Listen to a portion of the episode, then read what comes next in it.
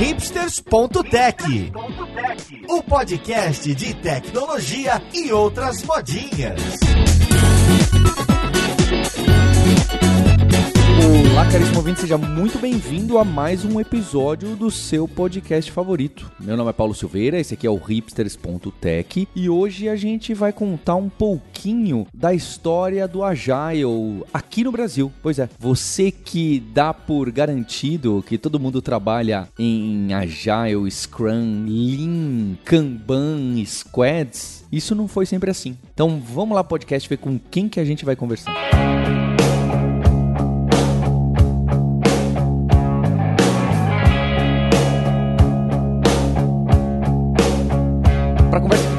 Eu tô com o Márcio Fraizi, que é um dos Alura Stars, olha que legal, e é desenvolvedor de software aí na indústria, acompanhou bastante as mudanças no desenvolvimento no Brasil. Tudo bom com você, Márcio? Beleza, Paulo, prazer aí estar falando com você mais uma vez aqui. Tô também com o Roberto Pina, que é agilista. Como é que você definiu mesmo, Roberto? Você colocou, você me complicou a vida aí. Bom, eu trabalho com desenvolvimento de software e consultoria em metodologia e transformação em ágil. Comecei lá como analista de sistemas, depois analista de negócio, gerente de projetos, P M O, depois comecei a trabalhar com ágil e fui seguindo, então, diferentes ondas metodológicas aí para ajudar as organizações a se posicionarem frente a... no enfrentamento da grande crise do software, né, que vai atravessando décadas aí, sempre de maneira muito desafiante. E trabalho também com, com instrução, com, me identifico muito com atividades de dar aula, dar treinamento, esse tipo de coisa, como parte dos meus trabalhos de consultoria e também na Alura aí, indo para o quarto ano de atuação como instrutor na Escola de Inovação e Gestão. Obrigado, Roberto. E também estou com o nosso guerreiro, Maurício Bobo Alinhares, que é um grande agilista das pernas aí nos combates. Tudo bom, Alinhares? Pois é, né?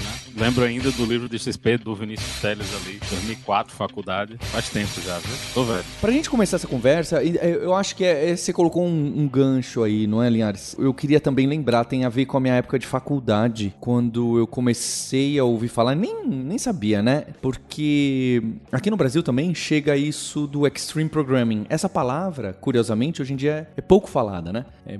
Inclusive, poucos desenvolvedores e desenvolvedoras conhecem X P, Extreme Programming. Claro, conhecem as práticas, muitas delas, mas enxergam isso como boas práticas de software e não como técnicas de um cara que chamava Kent Beck, que juntou num livro que chamava Extreme Programming na época que é, nada disso existia, certo? Então, eu também tive esse contato na faculdade. Inclusive, tinha isso em dois mil e um, dois mil e dois, tinha uma disciplina de laboratório de Extreme Programming lá na U S P, né? Então, eu achei muito legal, porque também a U S P, assim como o Teles lá, a U S P foi pioneira, né? Em trazer uma maluquice dessa é, pra dentro da, da, da universidade, sendo que a gente A gente estudava também engenharia de software, onde aparecia aqueles negócios de C M M, C M M I, eu não sei nada dessas coisas, o, o modelo cascata, aquele livro do, grosso do Pressman, tudo isso também era dado ao mesmo tempo numa disciplina paralela ao laboratório de Extreme Programming. Então é muito curioso, porque a gente vê isso acontecendo, e nessa época o Manifesto Ágil estava sendo criado, ainda não fazia aquele barulho, pelo menos não no Brasil, né? É muito menos no Brasil, na indústria de software mesmo. Então, é, era algo assustador. Aquele monte de técnicas, algumas não, não cresceram, certo? Acho que o Kent Beck, que é um dos grandes nomes, não só de Extreme Programming, de Agile e de software no geral, algumas das técnicas que aparecem com ele não, não vingaram também, outras se tornaram padrão da indústria. Numa época em que, se você conversasse sobre isso em uma grande empresa, numa agência, numa consultoria de software, você era considerado um louco, né? Ah, essa molecada tá querendo inventar moda, quem é esse louco aí? Ha, ha, ha, isso aí nada, dá na mesma, vocês estão querendo é não escrever documentação e um monte de piadinha. Inclusive, amigos inteligentes, mais inteligentes do que eu, apostavam contra. Falavam, isso aí daqui a... Ah, já vi isso acontecer outras vezes. É, daqui a cinco anos isso aí não existe mais nada. Eu acho curioso isso, né? Não que eu tivesse a visão achando que nunca imaginei que essas práticas e que a Agile fosse tomar o mundo de forma a se tornar mainstream, a se tornar Agile no R H, Agile na medicina, né? Isso, isso parece até, né, um metaverso, né? Até um mundo paralelo. Mas, ao mesmo tempo, eu também não achava que era bobo ou que era uma modinha curta. Então, aquela época, né, efervescia assim, né? Eu acho que tem, acho que tem o Vinícius Teles, é, tem as faculdades trazendo, tem as conferências, né, especialmente de open source, é, que traziam essas pessoas de Agile, e começou a se falar mais no meio acadêmico até do que na indústria, né? E na indústria começa em pequeniníssimas fábricas de software. Vocês acham que é por aí? Eu queria que vocês contassem histórias pessoais do que vocês enxergaram ali de dois mil a dois mil e cinco, que era bem o primórdio, onde ainda, o, o, o Scrum ainda nem era, né? Bem no primórdio mesmo. Nessa época, anos noventa e virada do século, os projetos de software eles estavam, como sempre, correndo solto e vivenciando aqueles problemas de produtividade e qualidade que a gente conhece. Adequação ao uso, alinhamento de requisitos e tudo mais. E o que se acreditava naquela época é que o problema era de gestão. Então dizia-se assim, ah, os projetos de software às vezes se tornam caóticos porque falta gerenciamento, falta gestão, falta método. Aí começaram a criar e a estimular o desenvolvimento de métodos cada vez mais prescritivos, baseados em P M B O K, baseados em R U P, coisas assim com muita documentação, com muitos processos, muitos procedimentos, muitos controles, tentando resolver o problema dessa forma. Só que isso daí não resolveu o problema, porque o problema era em cima do método de gestão que estava sendo usado, que era o método Waterfall, que foi importado dos métodos de, de desenvolvimento e de engenharia tradicional, da construção civil. E software é um produto completamente diferente. Então, os projetos fracassavam ou podia acontecer qualquer coisa. E, na época, eu era gerente de projetos que seguia esses métodos tradicionais e pensava, puxa, mas será que o problema é comigo? Mas aí eu olhava para um lado, via colegas da organização onde eu atuava e de outras, dizendo, não, eu também dei cabeçada, não, meu projeto também deu prejuízo, não, meu projeto também, quando entregou, o usuário estranhou, falou que não era nada daquilo. Então a gente percebia que o problema era generalizado e não sabia direito para onde correr. Puxa, mas vou colocar mais gestão, então? Será que eu não conheço suficientemente os processos do P M B O K? Será que é isso? Então, era o dilema que se vivia. Aí, quando foi no começo do século, em, eu me lembro, em dois mil e três, teve uma... Teve um evento lá no prédio de administração, do prédio da administração lá da Poli, na U S P, onde o cartaz de chamada, assim, para esse evento, era assim, vença a, a frase de chamada, vença o medo. Venha conhecer a abordagem Extreme Programming e tal. Onde isso, Roberto? Onde que aparecia isso? Foi, isso foi de divulgação de um evento que teve lá no auditório do prédio de administração da Poli. Ah, então, de novo, universidade, né? E aí era, foi considerado uma curiosidade, né? Até pela chamada, vença o medo, ué, os caras vão apresentar alguma coisa perigosa? O que tem por trás disso, né? E aí a galera que apresentou falou do Extreme Programming, da ideia de fazer código enxuto, de trabalhar com iterações curtas, de trabalhar com baixo nível de prescrição e muita interatividade. E a audiência começou a fazer perguntas do tipo, isso daí não é, não é coisa mais de movidadeiro, de pessoal assim que está mexendo com Java e... É, para essa galerinha, para a tribo assim, desse pessoal mais movido a Deus, isso se aplica a qualquer desenvolvimento de software. Será que no ambiente mainframe, outro tipo de coisa, isso faz sentido? Ou é só uma modinha dessa tribo aí, dessa casta aí, que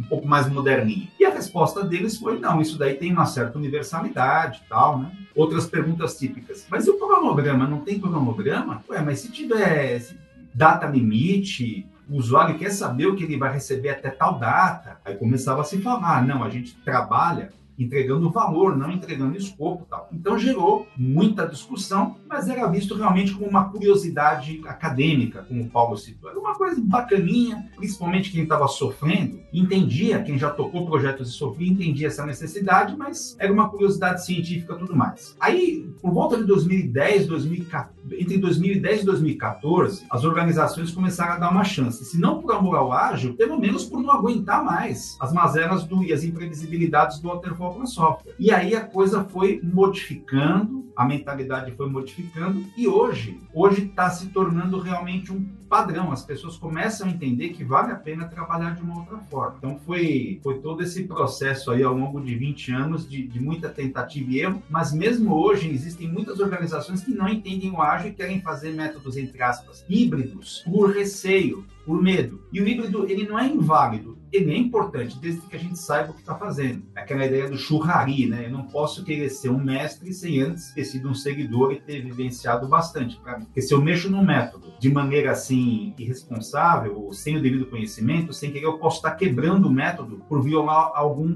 pilar. Então, isso daí é um desafio que se coloca hoje em dia. O pessoal está aceitando, mas está assim com dificuldade ainda de colocar, fazer conviver um ou outro ponto de uma abordagem que faz muito mais sentido com coisas mais tradicionais que ainda estão um pouco arraigadas. Márcio, Linhares, e vocês? O que vocês estavam vivendo nessa época? Como vocês estavam presos em contratos, em releases de projetos de seis em seis meses, de um em um ano? Porque, de novo, tem muita gente aqui na audiência que está ouvindo a gente e não sabe que... É óbvio que isso não era só o Agile, o conceito, o Waterfall conceito. Como a gente não tinha cloud, C I C D, DevOps e essa parafernália toda, realmente era mais difícil de fazer deploys frequentes. Era, tá? Mas também não justificava que cada release de um sistema web demorava de três, três meses, seis em seis meses. Era sem noção. Queria saber o que vocês viveram dessa época de que fazer um release era um momento que se juntavam, davam-se as mãos, as pessoas faziam ali, torciam muito, clicavam botões, testavam, faziam no fim de semana. Eu sei que eu tô, agora eu tô pensando, né? Tô falando isso e deve ter gente que tá dando risada falando,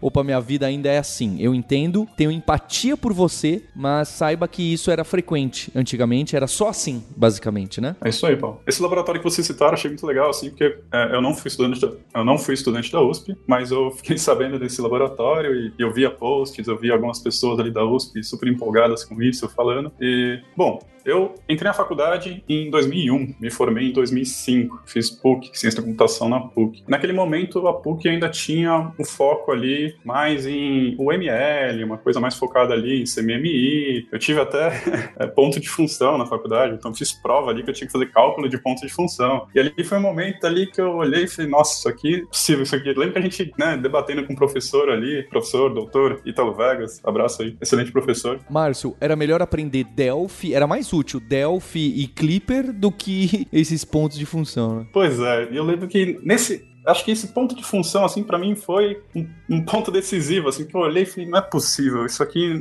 Porque era muito fora, assim, da realidade, assim, né? E eu olhei aquilo e falei, nossa, não é possível. E comecei também a pesquisar outras coisas ali. E nessa época eu era uma pessoa bastante introvertida, eu era bastante quieto, uh, e eu... achava que programação é aquela coisa que, ah, vou colocar meu fone de ouvido, vou ficar aqui no computador, alguém vai colocar uma pizza aqui embaixo da, me- da, da porta aqui, né? E eu vou, né, fazer o que tem que fazer aqui. Eu só me importava mesmo com o código ali. E quando eu vi a palavra ali, eu, a expressão, né, programação extrema, eu falei, é isso aqui que eu quero. Nem sabia o que que era, mas falei, não, isso aqui deve ser legal. Vai focar em programação aqui e tal. E aí eu comecei a ler a respeito e, pra minha surpresa, o que menos tinha ali era código, né? Então, comecei a ver... sei lá, comunicação, testes automatizados, aí tinha lá feedback, coragem, respeito. Aquilo mudou bastante a minha visão, assim, sobre o que que era desenvolver um software, assim, né? Então, eu ainda estava na faculdade ali, meu primeiro trabalho, né, foi estágio em dois mil e cinco, e como você falou, nessa época ali, aqui no Brasil, a gente falava sobre isso, ok, tinha a U S P falando ali, acho que já tinha uma outra empresa falando sobre isso, mas era muito pouco, assim, e ainda era uma coisa meio que existia um preconceito, como o Roberto falou ali, e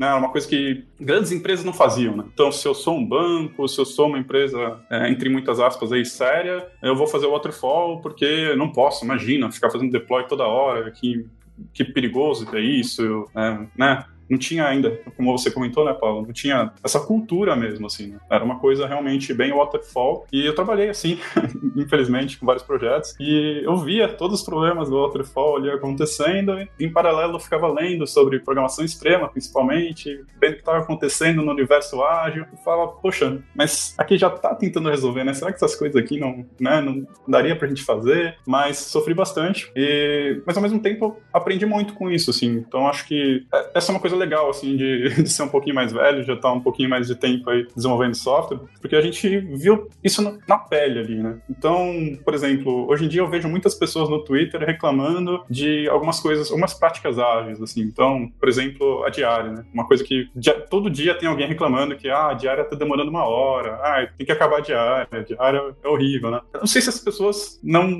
não vivenciaram o que que era, né? Qual que era o objetivo real, né? Por que que a diária existe? Acho que às vezes muitas pessoas pessoas acabam uh, tentando praticar o ágil, mas um, de uma forma bastante distorcida, né? Aquela diária de uma hora, que na verdade você só está falando pro, uh, pro seu líder ali o que, que você fez, e né, uma coisa mais de microgerenciamento. E parece que a gente esqueceu um pouco as origens e os, a, a motivação mesmo do ágil, né? Então acho que esse episódio é muito legal por conta disso, de voltar a contar um pouco da história, de como era, para a gente não cometer os mesmos erros, assim, né? Entender uh, o que motivou isso, tentar não reproduzir os erros que a gente já, já tá tentando resolver há algumas décadas aí. Mas foi mais ou menos esse cenário que, que eu tava, assim, saindo da faculdade, tive bastante experiência ali com, com modelos mais próximos do C M M I e tive bastante oportunidade também de crescer, assim, em algumas empresas, uh, tentando trazer um modelo um pouco mais ágil. É, para mim foi, foi um pouco... Foi um pouco diferente, né? Eu vi pela primeira vez na faculdade, a gente tinha uma cadeira específica que começava com,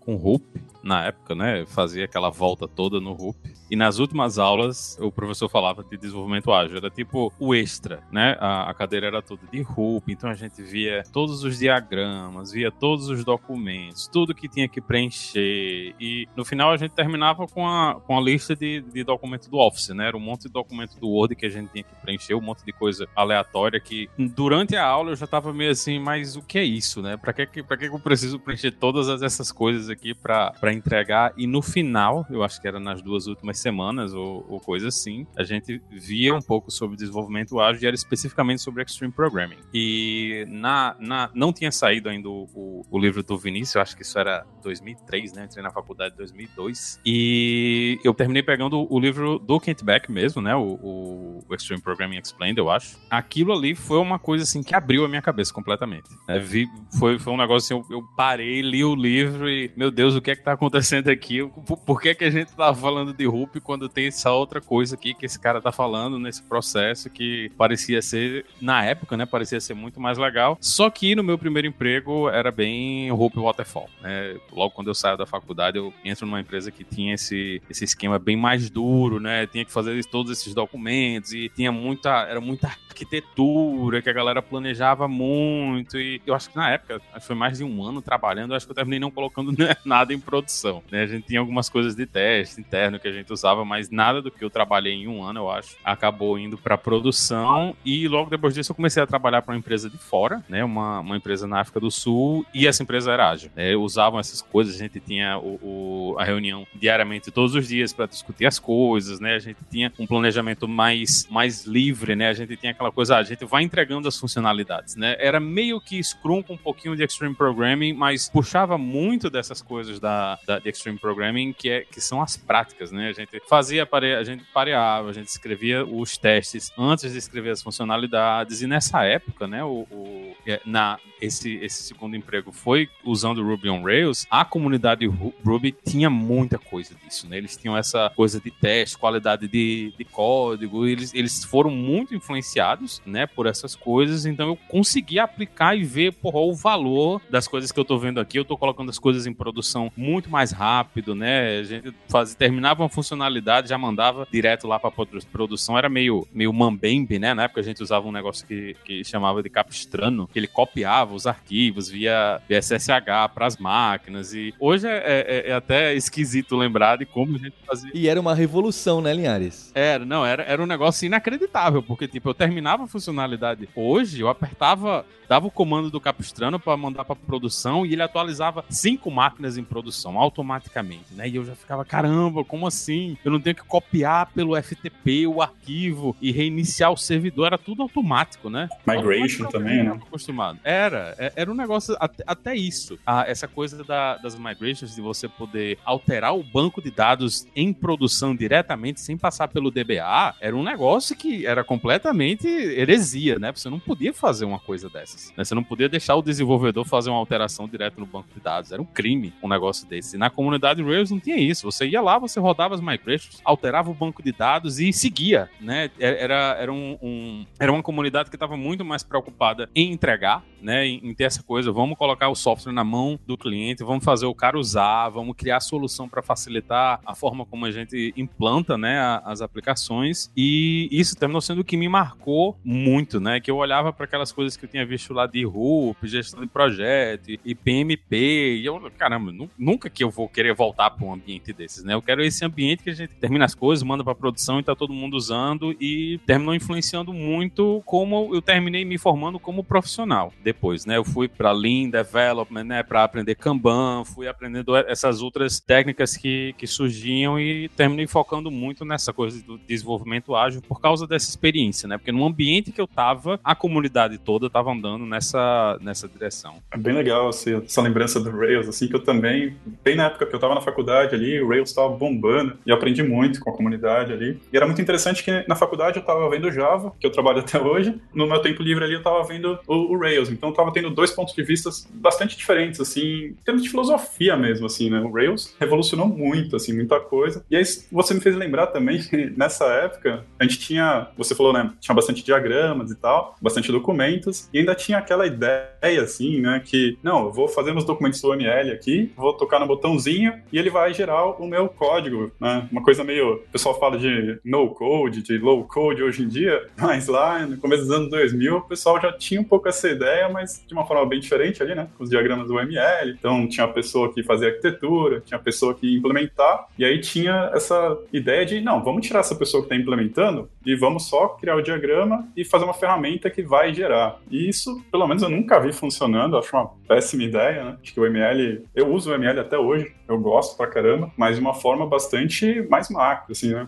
Não descer no nível do código ali. Mas era bem interessante essa época. O Márcio falou de análise de pontos de função, era utilizado... É, Roberto, até dá, dá uma... Porque a gente fala análise de pontos de função da risada, as pessoas não sabem o, o que que é, né? Dá só uma ideia do que que é fazer isso, para as pessoas entenderem o que que era estudado na época como solução de engenharia de software, de planejamento, de execução, para as pessoas entenderem o quão fora da realidade de hoje isso é, né? Análise de pontos de função é uma técnica onde eu identifico alguns elementos da solução de software, associo ela a alguns pontos e, somando tudo, eu chego no tamanho funcional do software. Aí, dependendo da tecnologia, a, a produtividade, e cada tecnologia teria uma produtividade, então, um software de um determinado tamanho funcional exigiria tantas horas para construir. Isso daí era muito usado para fazer estimativa de desenvolvimento de software. Só que tinha um problema básico e fundamental, que a análise de pontos de função, a gente mede aquilo que a gente vê, aquilo que a gente está vendo no momento.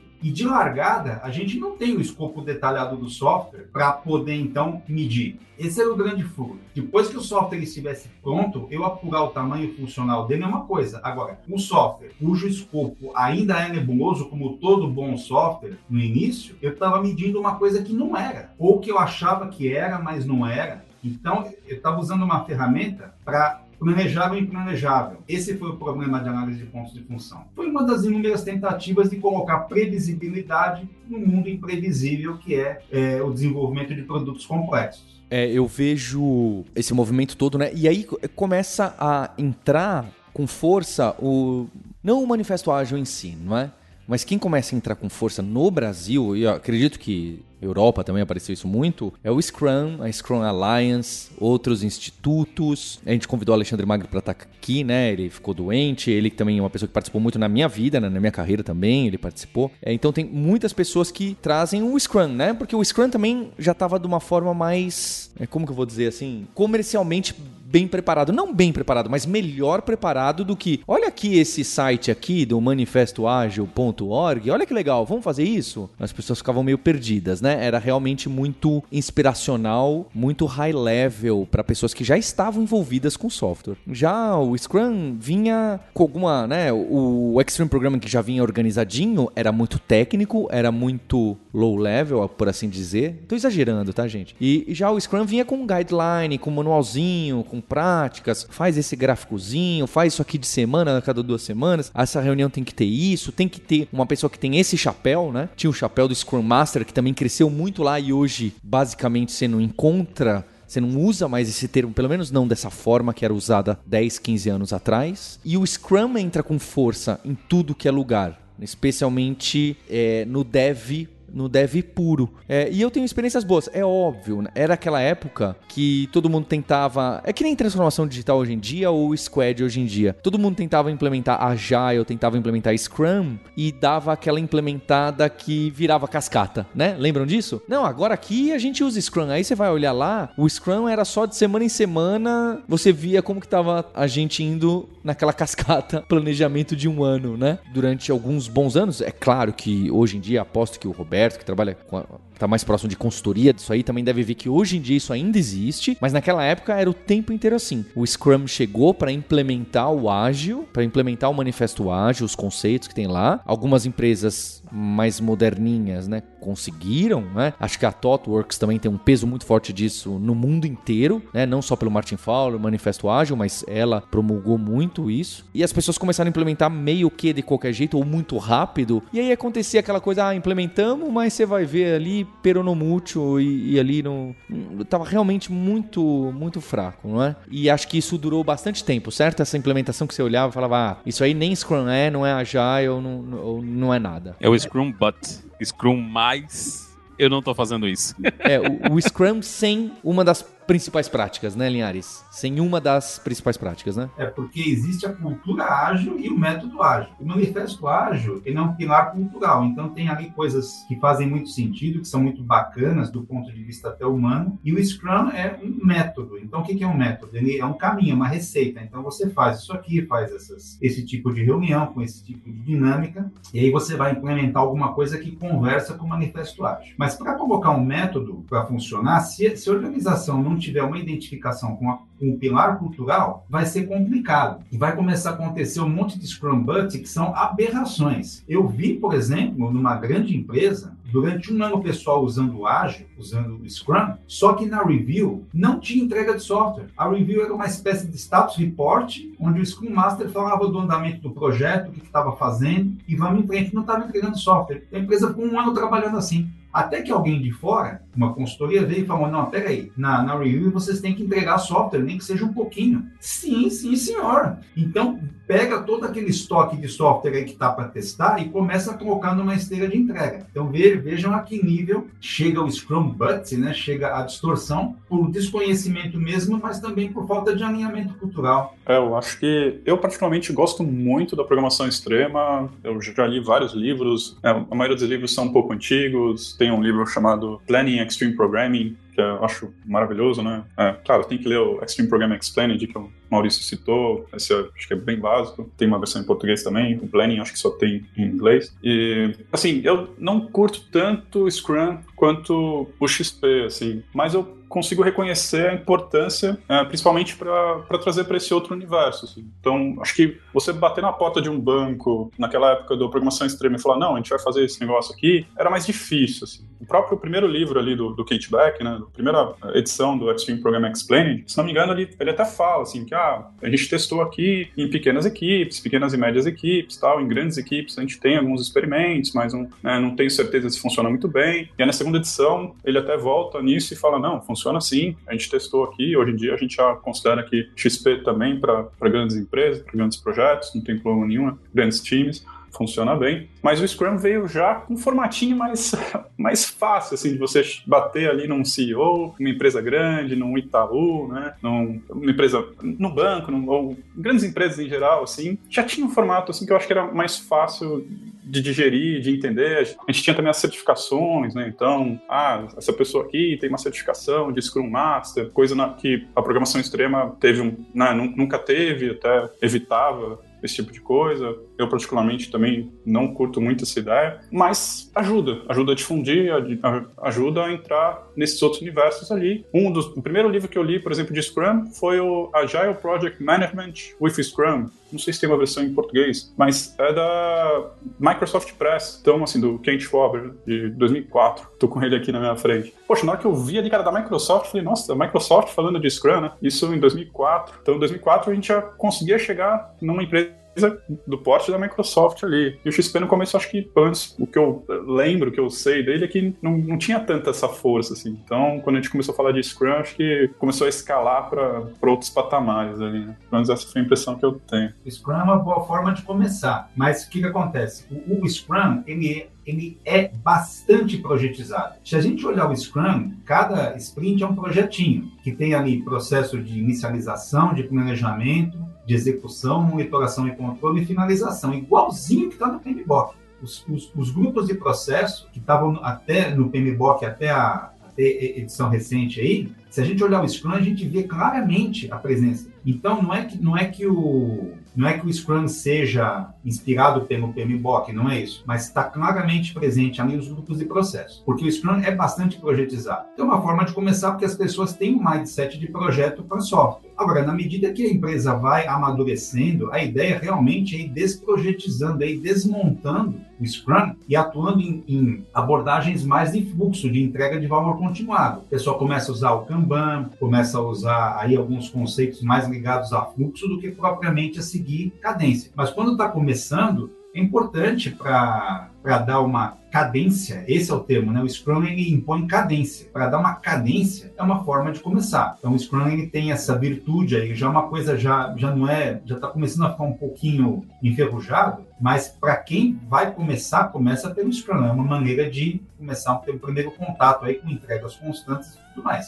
Trabalha com sprint de duas semanas, a maturidade vai vindo, meu sprint de duas semanas passa para uma semana, meu ciclo de feedback diminui ainda mais e no nirvana do desenvolvimento de software, conversa com o Product Owner de manhã à tarde já está em produção. É esse o grande lance, né, da, da evolução da, da maturidade no, no ágil. Conversa com DevOps e tudo mais. Eu acho que o, o grande problema do, do, do Scrum, que estava naquela época, né, e, e meio que ainda segue até hoje, é, é exatamente essa coisa de... Era muito projeto e pouco de prática, né? Era muito fácil para uma pessoa que estava vindo ali do R U P, né, olhar para Scrum e... Ai, ah, tem aquelas coisas. Eu, eu tenho o Burn Down Chart aqui, que parece com o meu gráficozinho de projeto, que eu tinha lá no R U P. Então, não foi uma, uma quebra... De, de paradigma tão grande quanto era com Extreme Programming, né? Porque em Extreme Programming ele diz, olha, você terminou, você vai colocar em produção, a gente quer ciclos rápidos, a gente quer a, a reunião, tinha, já tinha essa coisa da reunião diária, né? Para todo mundo sincronizar tudo. Não tinha a definição de papéis diretos dentro da equipe, né? Todo mundo estava trabalhando junto, todo mundo participa da coisa. No Scrum ainda tinha essa coisa de, ah, e tem o cara que é de produto, tem o cara que é o Scrum Master, né? Que vai controlar as coisas que estão acontecendo. Tem o pessoal de desenvolvimento. Então,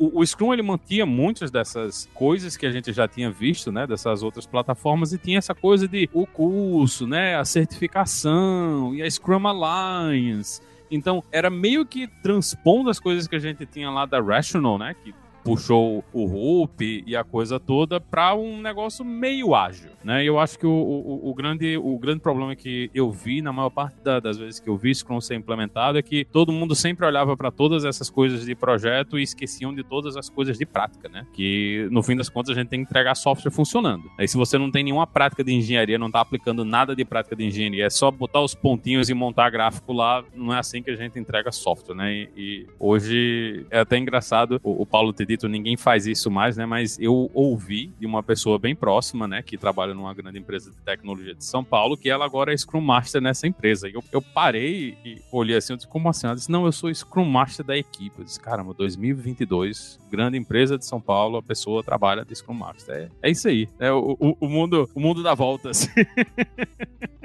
É, eu acho que é legal também só deixar bem claro aí também, né? Que o X P e o Scrum não são é, opções únicas ali, né? Então, se você tá usando Scrum, às vezes você é obrigado a usar Scrum, né? Mas às vezes você está insatisfeito ali com, com alguma das, das coisas ali, você pode continuar usando Scrum e tentar trazer coisas ali da, da X P para o seu dia a dia, né? Então, coisas como, sei lá, programação pareada, T D D, você pode trazer ali para o Scrum, não tem problema nenhum, né? Não vai ser, não vai estragar nada, assim, só vai agregar. Então, eu acho que as pessoas que estão, é, que já chegaram ali no universo onde o Scrum era disseminado, eu acho que é legal dar um passo para trás, conhecer o X P, eu acho que muitas vezes quando a gente vai estudar sobre Agile, né, o pessoal fala de X P ali como se fosse uma coisa do passado. Então, ah, existiu o X P e tal, aí foi evoluindo, aí veio o Scrum, e aí agora é o Scrum, né? Ou, ou qualquer outra prática, teve Spotify, teve uma época que todo mundo queria fazer, né? O modelo Spotify e tal, aí depois não era bem assim, né? Enfim. Mas eu acho que uh, o X P não morreu, assim, então acho bem legal, assim, voltar às origens ali, estudar, e tem muita coisa que dá para usar hoje em dia ali, junto com outras práticas, até mesmo se você tiver num projeto que é waterfall. Tô numa empresa que, ah, sei lá, tem que ser waterfall, não tem jeito, sou obrigado a trabalhar desse jeito. Acho que ainda assim, vale muito a pena você estudar o ágil, tem práticas que você consegue trazer pro seu dia a dia ali e conseguir ali, na base, é, tentar arrumar um pouquinho a situação. Eu acho que muita coisa ficou, né? A gente não associa muita coisa diretamente a, a, ao X P, mas a gente tem, tem várias coisas que vieram, né, dali, né, que, que hoje são, são, são comuns em praticamente todos os lugares, né? Essa coisa de, do código não ser de uma pessoa, né? O código é da equipe, né? Todo mundo é dono do código. Você ter ferramentas de integração contínua, né? É difícil você ver hoje uma equipe que não está trabalhando com uma ferramenta de C I, né? Tá todo mundo fazendo isso, refactoring, né? Que todo mundo, praticamente qualquer ferramenta de desenvolvimento que você tiver hoje, tem refactoring. Todo mundo fala em testes em todos os níveis, né? Você faz teste de unidade, faz teste de integração, faz teste de caixa preta. Então, tem várias coisas, né, que a gente viu ali, né, no, no, lá no iniciozinho, né, no primeiro Extreme Programming Explained, que hoje a gente não associa diretamente a, ao processo, mas são coisas que foram um sucesso e meio que eles não se iniciaram no processo, né, eram coisas que várias outras pessoas junto com o Kent Beck estavam fazendo no dia a dia, mas ele juntou tudo no livro, né, então eu acho que apesar de não ser, de X P não ser a, a, o meio mais comum, né, que a gente vê processos ágeis, eu acho que foi o mais o maior influenciador, né? Eu acho que as práticas, muito do que a gente faz hoje e muitas das coisas que a gente discute hoje, né, no dia a dia, em como a gente entrega software, elas têm raiz lá na, na, na, naquele livrinho, né? Então eu acho que apesar de não ser o, o principal, eu acho que ele foi o que mais influenciou as práticas, né? Mais influenciou como a gente escreve software hoje.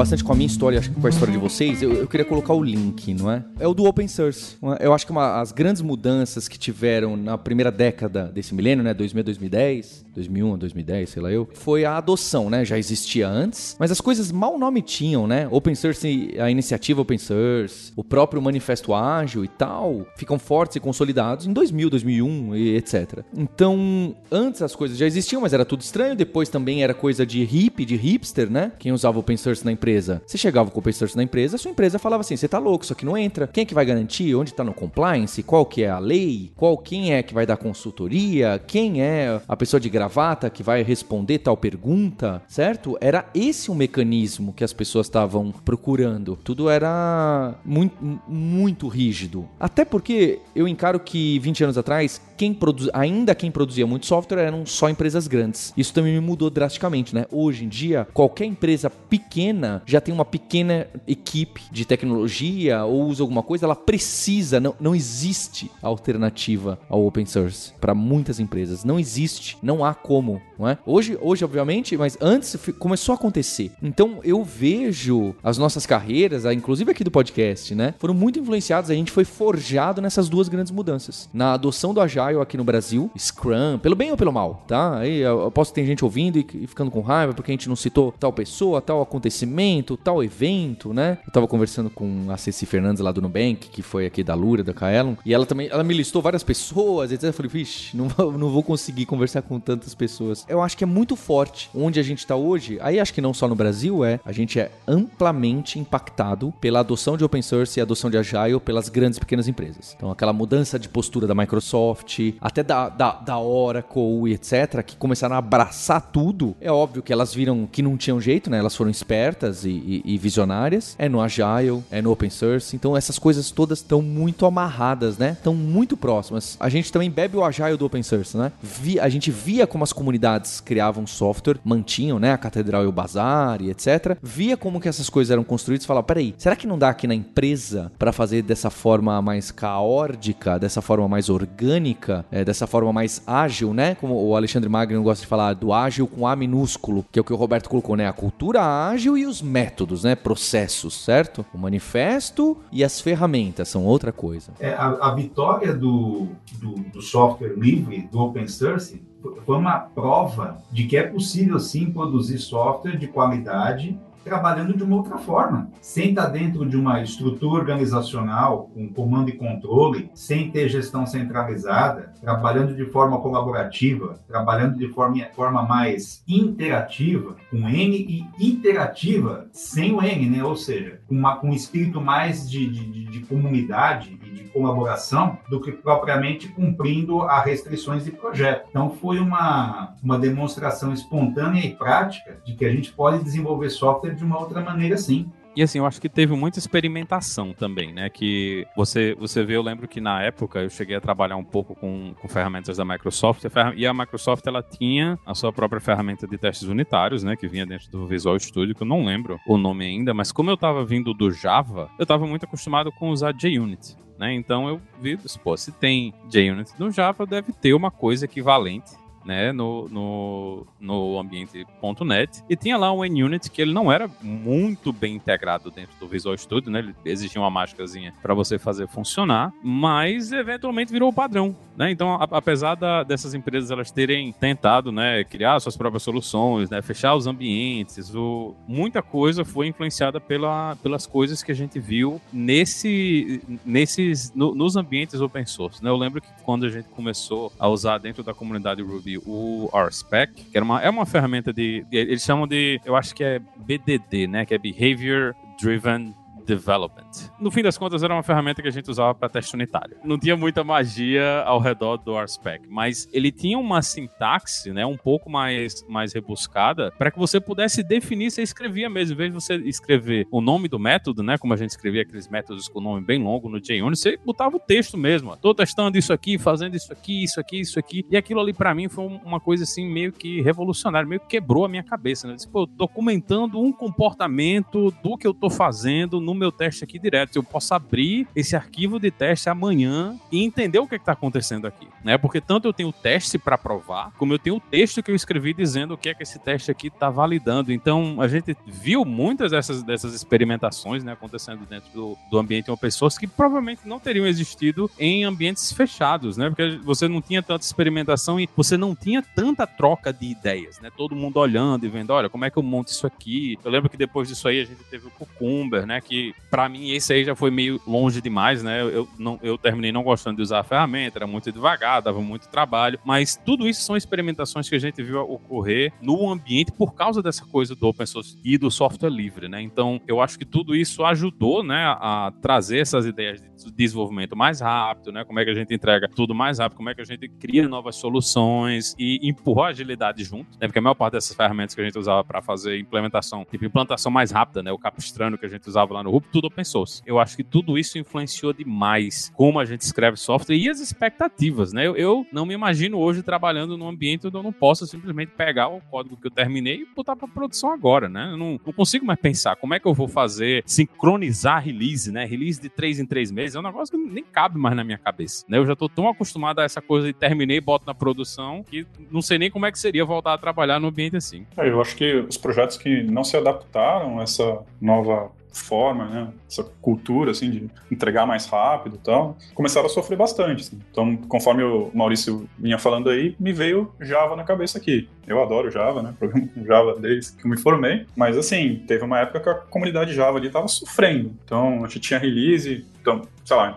em dois mil e um, dois mil e dois, até dois mil e cinco, você fazer um release a cada alguns anos, era aceitável e tava tudo bem, assim, tava funcionando legal. Mas chegou uma hora que a concorrência tava lançando o negócio ali toda hora e começou a cavar terreno ali e o Java tava meio... Tava todo mundo olhando e falou, pô, mas e aí, você vai demorar três anos para lançar uma nova versão, né? E teve que correr atrás e agora lança uma, com bastante frequência ali, se não me engano, a cada seis meses, né? Tá sendo uma versão nova, porque senão ia ser engolido. Até empresas como Microsoft Microsoft começaram a vir também, veio o .ponto net, aí .ponto net também tinha toda aquela cultura ali, que já não estava casando muito bem com o open source, e a Microsoft teve que se virar.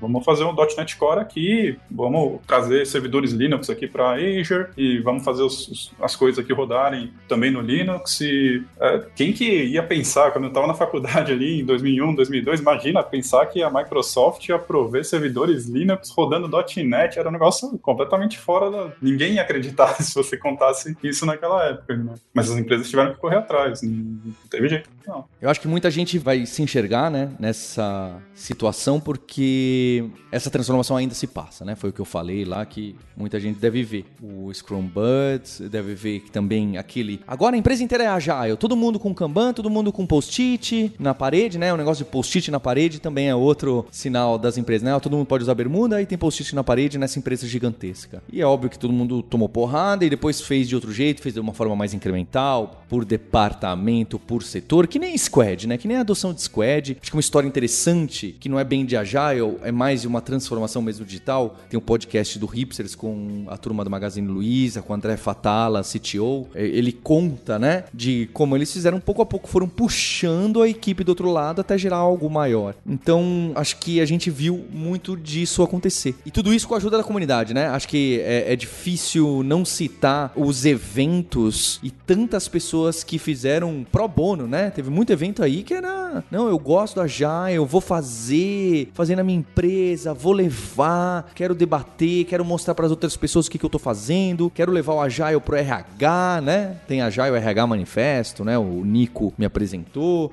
Então, a, a comunidade é muito forte para fazer tudo isso acontecer, né? No Brasil foi algo muito apaixonante e, e eu gostei muito de ver. Queria saber, e hoje? Qual que é o ponto que a gente tá em dois mil e vinte e dois é, e, e, e esse futuro? Hoje é, todo mundo trabalha assim? Todo mundo abre sprints? Todo mundo trabalha sem ter a data de um release, da entrega de um produto, ou talvez a entrega é uma estimativa que flutua muito? Isso é a realidade? É, o Agile já não é mais história, é uma coisa que realmente, ah, aqui trabalhamos com Scrum, não faz, realmente não faz mais nenhum sentido falar?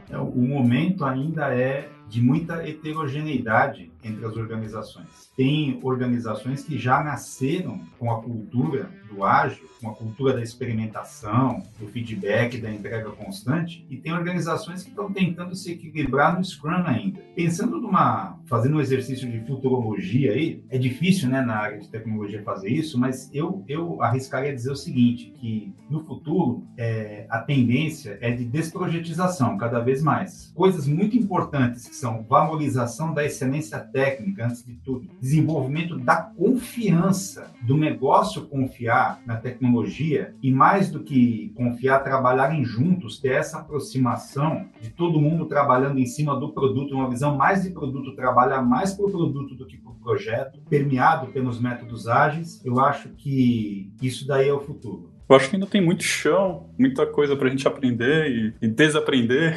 aprender direito. E eu acho que vai ser um, um eterno aprendizado mesmo, assim. Não, nunca vai parar de, de nascer alternativas e continuar evoluindo. E vão ter sempre pessoas que vão tentar voltar lá pra trás e, e fazer aquele modelo cascata ali. Talvez alguns projetos, alguns momentos até com relativo sucesso. Mas acho que a tendência é cada vez mais realmente a adoção do ágil. Acho que isso é um movimento que... É, acho que o Paulo que falou lá no começo, né, que o pessoal falava, ah, daqui a cinco anos, sei, ninguém vai falar sobre isso aí, né? Acho que isso tá descartado. Acho que é um marco extremamente significativo dentro do desenvolvimento de software. Eu não sei qual vai ser o próximo marco, mas, assim, a gente tá indo para movimentos que não necessariamente me agradam, assim. Então a gente começa a, a Scale Agile Framework, né, um SAFe, que eu particularmente, sei lá, não, não me chama muita atenção, assim. Talvez, é, espero, assim, que volte um pouco para as origens também, assim, tem um foco maior na cultura, tem um foco maior no que está escrito ali no Manifesto Ágil mesmo, e acho que as empresas que se focarem mais nisso, assim, mais na cultura mesmo, uh, organiz- organizacional, né, pensar ali, uh, conseguir trazer realmente, assim, a, a essência do ágil, não ficar pesquisando e procurando, né, um, um framework que vai se encaixar ali, uh, vão ser as empresas que vão ter um melhor desempenho ali. Não vai ter um caminho único, né? Vai ter várias pessoas seguindo vários caminhos, assim. Eu, particularmente, pretendo seguir por um caminho mais realmente voltando às origens ali do X P. Eu acho que, pra mim, é onde eu me sinto mais à vontade. Eu acho que, pra mim, já, já resolve os problemas que eu tenho que encarar no meu dia a dia, assim. Eu acho que a primeira coisa é que a gente tá muito melhor hoje, né, do que quando a gente tava, quando eu saí da faculdade. Eu acho que, como a gente fala das práticas hoje, né, são praticamente tudo isso que lá naquela época era meio radical, né, era coisa, é, coisa de Extreme Programming. Hoje são coisas que a gente discute no dia a dia, né, na, na maior parte dos ambientes e, e, como o Roberto falou aí, a gente ainda vive um ambiente muito diverso, né, onde muita gente tá fazendo muitas coisas, mas eu acho que a tendência, né, parece ser continuar nessa coisa de entrega rápida, de trazer valor pro cliente, né, e, e eu acho que isso é o mais importante de tudo, né, a gente ter esse foco na colocar as coisas em produção mais rápido, entregar valor mais rápido, né, resolver o problema do cliente mais rápido. Eu acho que como a gente discute esse tipo de coisa hoje é muito melhor do que como a gente falava isso na época que eu estava na faculdade, né, então eu acho que a gente avançou muito, né, e apesar de que a gente, como o Márcio falou, tem muita coisa que a gente pode melhorar, eu acho que hoje a gente está num ambiente muito melhor, né? A gente está numa situação melhor, a gente, muita gente tem essas coisas no vocabulário do dia a dia, né, quando você fala de fazer teste unitário, essas coisas, a maior parte das pessoas sabe do que é que você está falando, né, de entrega rápida as pessoas entendem, né, de integração contínua as pessoas sabem o que é, então eu acho que de um jeito ou de outro a gente avançou, né, muito nesse tempo, a gente precisa continuar avançando mais, mas eu acho que, que a gente teve sucesso. Continuar, seguir, seguir nesse caminho, né, seguir nesse entendimento que a gente está aqui para entregar solução que funciona, né, não simplesmente jogar código ou documento lá por cima do muro, né, e, e é assim que a gente vai conseguir sucesso na, até na carreira, né, na sua carreira pessoal, é assim que as pessoas vão valorizar o seu trabalho, né, vendo que você entrega coisas que funcionam. Acho que é, tá, tá bem visível isso no, no mercado hoje e é continuar nesse caminho, né, pra gente melhorar ainda mais as práticas e, e descobrir novas formas de, de fazer software, de entregar software, né, eu acho que é, a gente tá num caminho muito legal. Bem, queria agradecer o Roberto, Márcio, Linhares, eu acho muito legal falar desse momento que teve esses acontecimentos, né, aqui a gente só passou bem pouquinho, né, a gente não falou aí dos eventos, das pessoas, a gente pode em, em outra vez entrar em mais detalhes, mas eu acho que é, é muito marcante, porque é realmente uma mudança tão grande quanto é o cloud, quanto são as outras coisas que aconteceram na outra década, né? Não foi necessariamente na outra década, mas que se consolidaram na outra década. E a gente tem um compromisso na próxima terça-feira. Hipsters, abraços, tchau!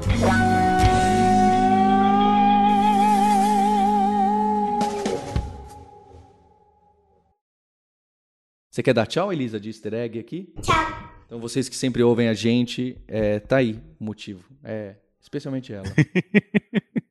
Se você quer mergulhar ainda mais nesse universo de nerds, hipsters e devs, eu tenho uma dica para você. Inscreva-se totalmente gratuito na newsletter Imersão, Aprendizagem e Tecnologia. Fica lá em alura ponto com ponto b r barra imersão e sou eu mesmo, Paulo Silveira, C E O da Alura, que escrevo fazendo reflexões sobre o mercado de trabalho, tecnologia e tudo o que está acontecendo. E é muito bom para gente que ama tecnologia e quer se aprofundar numa área, mas também quer navegar em outras áreas áreas relacionadas, o que a gente chama do profissional em T, do dev em T. Tô te esperando nessa newsletter. Você ouviu o hipsters ponto tech, produção e oferecimento alura ponto com ponto b r. Mergulhe em tecnologia. Edição Radiofobia, podcast e multimídia.